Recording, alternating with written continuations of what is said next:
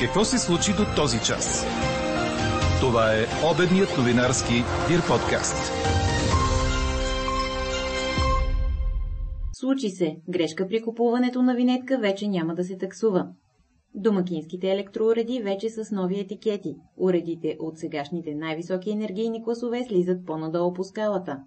Случи се и това. Спазването на дистанция по време на размяната на мартеници не е приоритет за повечето от участниците в анкетата ни, в която питаме, ще спазвате ли дистанция при закичването на мартеници. Само 20% от вас са отговорили положително на този въпрос. Сред альтернативните предложения за тази година са мартеници да се разменят само онлайн, през плексиглас или да се дават само на най-близките. Останете с нас до края на подкаста, където ще чуете някои от альтернативните предложения за отбелязване на Баба Марта. Говори Дирбеге. Добър ден, аз съм Елза Тодорова. Чуйте водещите новини по обяд. С значителна облачност над източните и централни райони днес остава сравнително топло. Дневните температури са от около 4-5 градуса на североисток до 11-12 в крайните западни райони. По-съществени намаления на облачността има над западните райони, а в източната половина на страната ще духа до умерен вятър от север. На много места ще превали краткотраен дъжд, прогнозира синоптикът на Дир подкаст Иво Некитов. Ако объркате регистрационния си номер, държавата на регистрация или категорията на превозното средство, за което сте купили винетка, вече ще можете да поправите грешката без да се налага да плащате за документа повторно. Това предвиждат промени в закона за пътищата, внесени в парламента от група депутати от ГЕРБ, съобщава 24 часа. Те трябва да бъдат гласувани до 5 март, за да влязат в сила преди разпускането на парламента за изборите. Промяната на грешно декларираните данни ще става след проверка, че на територията на страната не съществува регистрирано пътно превозно средство с идентичен на първоначално нанесените данни. Промяната ще влиза в сила веднага след извършване на корекцията и ще бъде до срока на валидност на първоначално издадената винетка.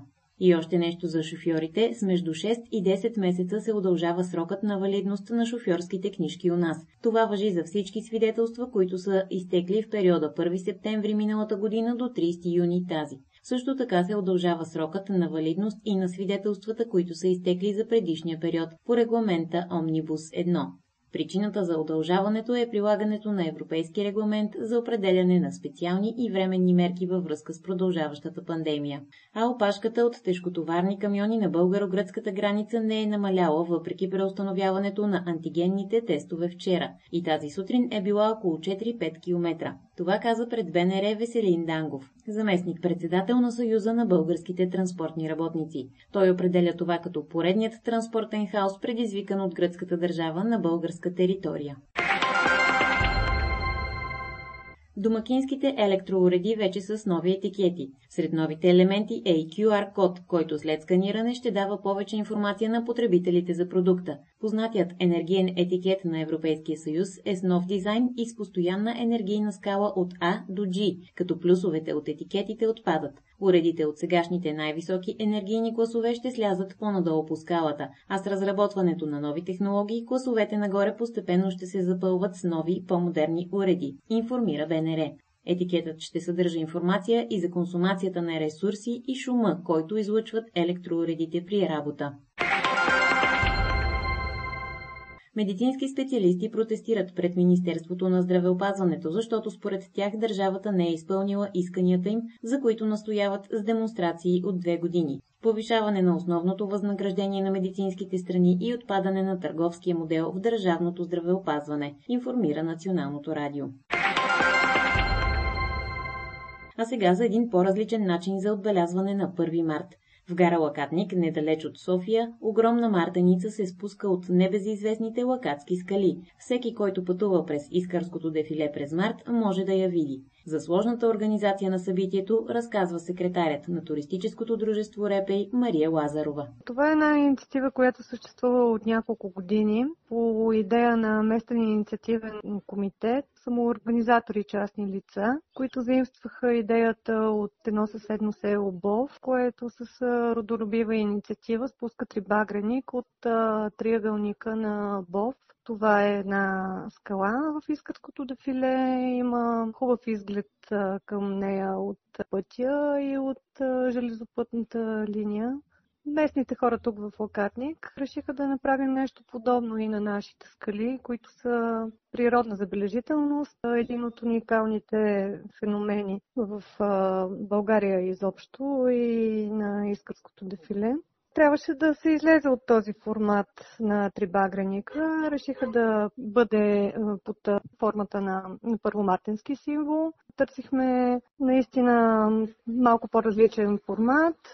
За първи път тази година първомартинския символ е отпечатан на винил в широчина. Тя е 4 метра, дължина е 3 метра. Свадихме го от формата на личната частна инициатива и вече е случвано от институции. Местното читалище Искърски Роу, туристическо дружество Репей и местното училище. Абсолютно всички са доброволци. А на терен спускането се случва за поредна година с участието на планинските спасители от ПСС отряд Лакатник. Какво още очакваме да се случи днес? Дали ще има интерес към ходенето на заведения, след като те отвориха врати отново след няколко месечно прекъсване. Това ще разберем до края на деня. Припомням ви, че заведения, ресторанти и кафенета отвориха с заповед на здравния министр. Те трябва да използват не повече от 50% от капацитета си да приемат до 6 души на маса и всеки от персонала да носи защитна маска. Освен тях, от 6 до 23 часа могат да работят и игрални зали и казина вече са разрешени и груповите екскурзии. До 1 април остават затворени дискотеки, клубове, пияно и нощни барове. А COVID-картината у нас за последното денонощие изглежда така. Положителни са малко над 13% от направените 2531 теста, сочат данните на Здравното министерство. Излекувани са 408 души, починали са 24, в интензивни отделения са 394. Вакцинираните са 2685 души. Държавен фонд земеделие ще изплати 90 милиона лева за подпомагане на производителите на плодове и зеленчуци. Някои от ставките са завишени с над 50 на 100 спрямо субсидиите през миналата година, като най-високото увеличение е при картофите, лука и чесана. При повечето от основните плодове подпомагането е завишено с 20% а от Националната агенция по приходите напомнят, че днес е последният срок, в който платците на доходи за миналата година трябва да ги обявят пред приходната агенция. Предприятията и самоосигуряващите се лица, които са изплащали доходи за трудова дейност, трябва да ги обявят до края на деня. В Москва градския съд отказа да освободи опозиционера Алексей Навални по искането на Европейския съд за правата на човека. Според апелативното постановление, Европейският съд не се явява висшестояща инстанция на съдебната система в Русия и няма право да дава на руските съдилища задължителни указания.